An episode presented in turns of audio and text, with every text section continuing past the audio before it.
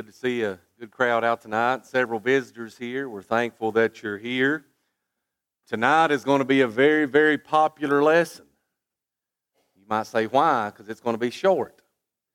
So it always makes you very, very popular. We've got a lot going on tonight, and I'm looking forward to hearing these young people uh, showcase their talents that they used in Lads to Leaders. And then after services, we invite you to stay, and they're going to have desserts, and then they're going to Uh, show us what they've learned to do. And I again look forward to that.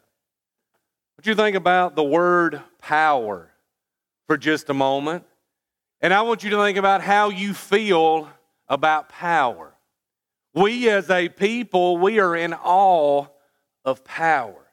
We like to have power. We like to see power. We like to be in the presence of power. And that starts from a very young age. Some of these young boys here, they could tell me who every one of those people are, right? Maybe Mr. Incredible there. I can remember my kids were little and they would want to watch Mr. Incredible and he could he could lift a car, he could lift a house, he could do whatever, or, or maybe Hercules. Some of you don't know who these people are, and that's okay. Just wait till the next slide. Maybe Hercules, and, and maybe we've all read about Hercules, or maybe seen the movies and all of his muscles, and, and maybe an Incredible Hulk. He was always my favorite. He, he was so strong, and he could do so many things, and, and even you girls, you know, Captain Marvel, she's the strongest one of all, apparently. But it's power, that's the appeal behind these characters. And that goes on into us as we get older. We love to watch people who can do amazing things. Maybe you like to watch Derrick Henry and, and the Titans, and, and you know how strong he is and how he can bust through that line and, and go for a long run, or maybe you like to watch basketball and, and one of these guys do an amazing dunk, or, or Steph Curry shooting from half court, or, or maybe you're a golfer and, and you want to buy the latest club to give you more power. Maybe you like to watch those guys on tour, or, or maybe you like the weightlifters. And maybe you're amazed by someone that can lift so much weight, and, and I am. It's an amazing thing. Again, we're in awe of power. Maybe you like cars or trucks, and it won't be long. They'll put a 500 horsepower engine in a Toyota Camry. I promise. People love power, and they want as much as they can possibly get. It doesn't matter if you need it. I bought a truck the other day, and I didn't need it, and I didn't need the big engine, and it gets 13 miles a gallon, but I like it. I like it. I like the power. You see, because that's how we are. And I'm amazed at things that that man has created. A, I'm amazed that a train can pull a group of cars a mile long, and that train can pull all of that weight. No telling how much it weighs, but the train can just do that. I've always been amazed and a little bit terrified when you get on one of those big airplanes and there's maybe a couple hundred people on the big ones and, and everybody's got a suitcase that weighs 100 pounds and you think, how in the world does this get off the ground? Power. You see, we're amazed by power.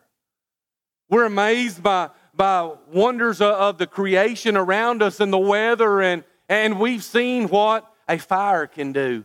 A fire has great power, doesn't it? The fire that went through the Smoky Mountains not too many years ago, you saw the devastation. It has power. You saw the floods that went through the Waverly area just last year, and, and you see the amazing power. I sent this video to the elders yesterday, but uh, my daughter Zeta lives in Kansas, and she FaceTimed Heather Friday night. And in the video, there's a tornado, and she don't know what to do because she can see a tornado actually on the ground, and it's an amazing thing, isn't it? Power. We saw what a tornado could do right here, and I stand in awe of that power.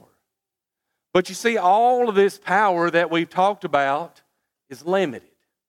A tornado can only blow up to maybe 200 miles an hour, and it can't do much more than that. A fire can only do so much. A train can only pull so much. A, an airplane can only carry so much weight. But I want to talk about something that has more power. More power. You ever watch the show Home Improvement? This is an older show. Oh, uh, Tim the tool man, he always grunted. He wanted more power, right?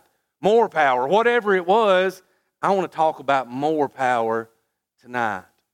I want to talk about omnipotence. I want to talk about the God who has all power. You see, that's above our comprehension because everything we talked about has a limit to what it or they or whatever it is can do. But God has no limit as to what He is capable of doing. God has no limit on His power. And again, that, that's above my comprehension. I can't grasp that. Anything I can do, I can only go so far, but God can go all the way. God has absolutely no limits. And if you want to title my sermon tonight, it would be God is able. And I hope tonight in this short lesson that you and I understand that God is able.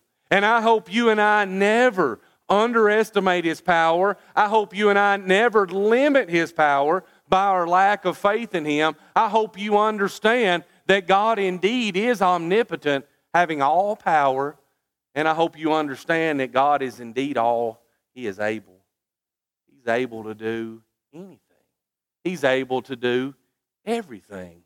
In fact, we read about God as we go through the Old Testament, and He's called by, by many names. But in Genesis chapter 17, God is speaking to Abraham, and He's going to institute the covenant of circumcision. And He tells Abraham when he comes to him, He says, My name is, your Bible is going to say, God Almighty. But in the Hebrew, it's going to say El Shaddai, which means all powerful. Almighty.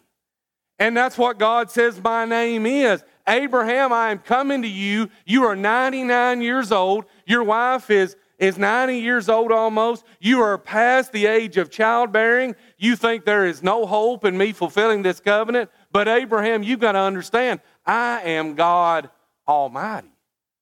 My power is not limited. Just because you're past the age of childbearing, that, that doesn't stop me, God says. You've got to understand, I'm almighty. I can do all things. In fact, you go on over to Genesis chapter 18, and Abraham has been amazed by this whole thing. And he has even laughed within himself, not laughing at God, but he is amazed at the fact that God is going to give me a child when I'm 100 years old. Genesis chapter 18 opens, and the Bible says Sarah laughs at God. But yet, Sarah laughed because of a lack of faith. Sarah doesn't believe that God is God Almighty, that He can do all things, and yet God tells her, or He asks instead a question, Is anything too hard for me? I want you to think about that for a moment. Can you say that about you? Could you look at someone else and, and in a sincere, honest face and say, Is there anything really too hard for me to do? I can't say that, can you? I can't even think that. There's a lot of things that are too hard for me to do. But God said, There's nothing that's too hard for me to do. And He tells Sarah, You're going to have a child. Yes, I know you're an older lady. That doesn't matter. That's not too hard for me. I am able to do that. In fact, the psalmist says, The Lord is strong and mighty. The Lord is mighty in battle. He says, God has spoken once, twice have I heard this. Power belongs to the Lord. He is the one that has all power. In fact, Jeremiah, Jeremiah struggled as a prophet. Jeremiah is called the weeping prophet. And the children of Israel have been carried off into Babylonian captivity, and Jeremiah is really struggling with this. And, and during all this period of time, Jeremiah says a prayer and he pleads for understanding. And in that prayer, he recognizes, he says, God, you have great power. He says, God, there is nothing that is too hard for you. Even in all of Jeremiah's struggles, he understood that God is able. And I hope you and I understand tonight God is able. And the only thing that holds God back is you and I. We hold him back. But don't ever doubt the fact that he's able. Tonight, I want you to open your Bible to Daniel chapter 3. One of my favorite stories in all of the Bible is found in Daniel chapter 3. And it's one of my favorite stories because of the statement that Shadrach, Meshach, and Abednego said to Nebuchadnezzar. That's why it's one of my favorite stories. And tonight, I want you to focus in on that statement. In the book of Daniel, chapter 3, the Bible tells us that King Nebuchadnezzar, he built an image of gold. And the Bible says this image of gold is 60 cubits tall and six cubits wide. So, this statue that he has built out of gold is 90 feet tall and nine feet wide. This is a massive, massive idol, is what it is. Nebuchadnezzar is someone who is very proud of himself. He is haughty, full of pride, he's arrogant, he thinks he's better than everybody else. So he has this statue built of himself and he makes a decree. He calls all of his leaders together, all the big dogs, if you will, and he tells them, he says, Hey, I'm starting this new law, this new thing. At the time that you hear the music play, and I won't go through and talk about all those different types of music. He says, when you hear the music play, you bow down and you worship this image. You bow down and you worship it. Well, he tested that and they played the music and, and all the people bowed down that were there around him and, and they worshiped this image and man he is feeling good. He's feeling good. He's proud of himself. But yet his people find out there is a group of jews a group of jews that refused to bow down. So nebuchadnezzar he calls in this group of jews shadrach meshach and abednego and he calls them in and he talks to them and he says, Hey guys, don't you know that, that I set a decree that anytime you hear this music play, you're to bow down and you're to worship this image? You know, I, maybe you didn't understand that. Maybe there's just some kind of problem. I'm going to give you a second chance. So they do it again and they don't bow down. And Nebuchadnezzar is angry. And he talks to them and Shadrach, Meshach, and Abednego, oh, they tell him, they say, King, we, we, don't, we don't really have to answer you with this. And we'll come back to this in a moment. But they refuse. They refuse to bow down. And they say, We're not going to do it. And Nebuchadnezzar is so angry. And the Bible says he is furious. And he has a fiery furnace, and he calls his people in and he says, Hey, I want you to go light that fiery furnace seven times hotter than normal. I want you to get as hot as you can possibly get it. And then I want you to bring those three guys to me, and I want you to throw them into that fiery furnace. So they go and they heat the furnace, and most of you know this story. And they bring these three guys, and the people that threw them in the furnace, the furnace was so hot, it killed the guys that threw these three men into the furnace. So they throw them in, and these men die. No doubt they drag them out of the way, and and Nebuchadnezzar looks into that furnace. And he asks a question Didn't I cast three men in? They said, Yeah, yeah, King. You, you, you put three men in there. And he says, Why do I see four? Why do I see four? He said, One of them looks like the Son of God. That's an amazing account. You see, these men refused to bow down to Nebuchadnezzar, and God was able to save them from the fiery furnace and the amazing thing, the most amazing thing, I guess, to me, and I don't know why, but they pull these men out of the fiery furnace, or they come out of the fiery furnace, and the Bible says their clothes don't even smell like fire. Isn't that amazing? I know it's amazing they didn't burn. You ever been close to a fire and you didn't smell like fire? That doesn't happen, does it? This whole thing is amazing.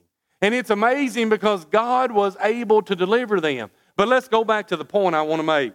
Go in your Bibles and go to verse 16. Go to verse 16. And I want to read you directly from the Bible what these men said, and I want you to remember this in your life. The Bible says Shadrach, Meshach, and Abednego answered, and they said to the king, O Nebuchadnezzar, we have no need to answer you in this matter. If that is the case, if you throw us in the fiery furnace, our God whom we serve, listen to this, is able to deliver us from the burning fiery furnace. And he will deliver us from your hand, O king. Listen to the next verse.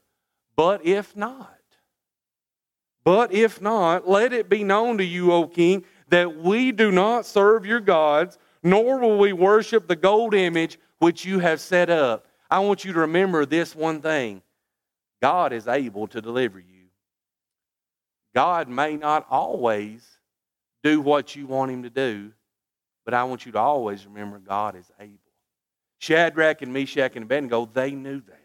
They knew if they took a stand against Nebuchadnezzar, they knew there was a chance that God was going to let them die. And God have, could have very well have, let, have allowed them to die. And yet they would have been saved because of their faith. But they knew in their heart that it didn't matter what they had to face. They knew without a shadow of a doubt that God was able. Tonight, I want you to know Young people, I want you to know it doesn't matter what you face in this life. I want you to know God is able to help you.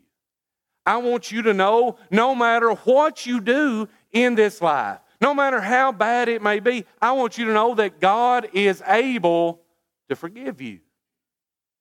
God can and will forgive you. I want you to know that that God is able to save you even though everything around you may seem to be crumbling down, even though the world may, may be more and more wicked as days go by. Don't ever lose sight of the fact that God is able. Brethren, we need to understand something. We need to understand what Brother Mike read just a moment ago. God is able to do exceedingly abundantly above all that we can ask or think. I want you to remember that. God is able to do amazing things even today, but how is He able to do that? Remember the last part of the verse? Through the power that is within us. Do you realize the power of God is in you? Do you realize when you are a New Testament Christian, when you have put on Christ, when the Bible says that God dwells with you, communes with you, then that means God's power is within you. And brethren, we take it for granted. We don't utilize it like we should. We don't recognize it like we should. We don't call upon Him like we should because for some strange reason we doubt that power. Don't ever doubt the power. Remember this one thing God is able because God is omnipotent, He is almighty, He has all power. And don't ever forget that in your life. Tonight, if you're not a New Testament Christian, I beg and I plead with you to consider doing that tonight. I beg you to, to consider to be a part of Christ. 2 Timothy 2, verse 10 tells us that salvation is found in Christ. Tonight, if you are not in Christ, we implore you to make that decision tonight to be in Him, to be baptized into His death. Tonight, if you are a Christian, most of you are. I hope tonight that you utilize God's power. I hope you recognize that God is able, and I hope you understand the only thing that holds that back is our faith. Maybe tonight your faith has not been what it needs to be. Maybe there's problems, there's struggles, there's sin, there's something in your life that's holding you back. Don't leave here tonight with that on your back. Come and, and allow God to forgive that tonight because, again, he is able. If there's anything we can do for you, won't you come while together we stand and sing?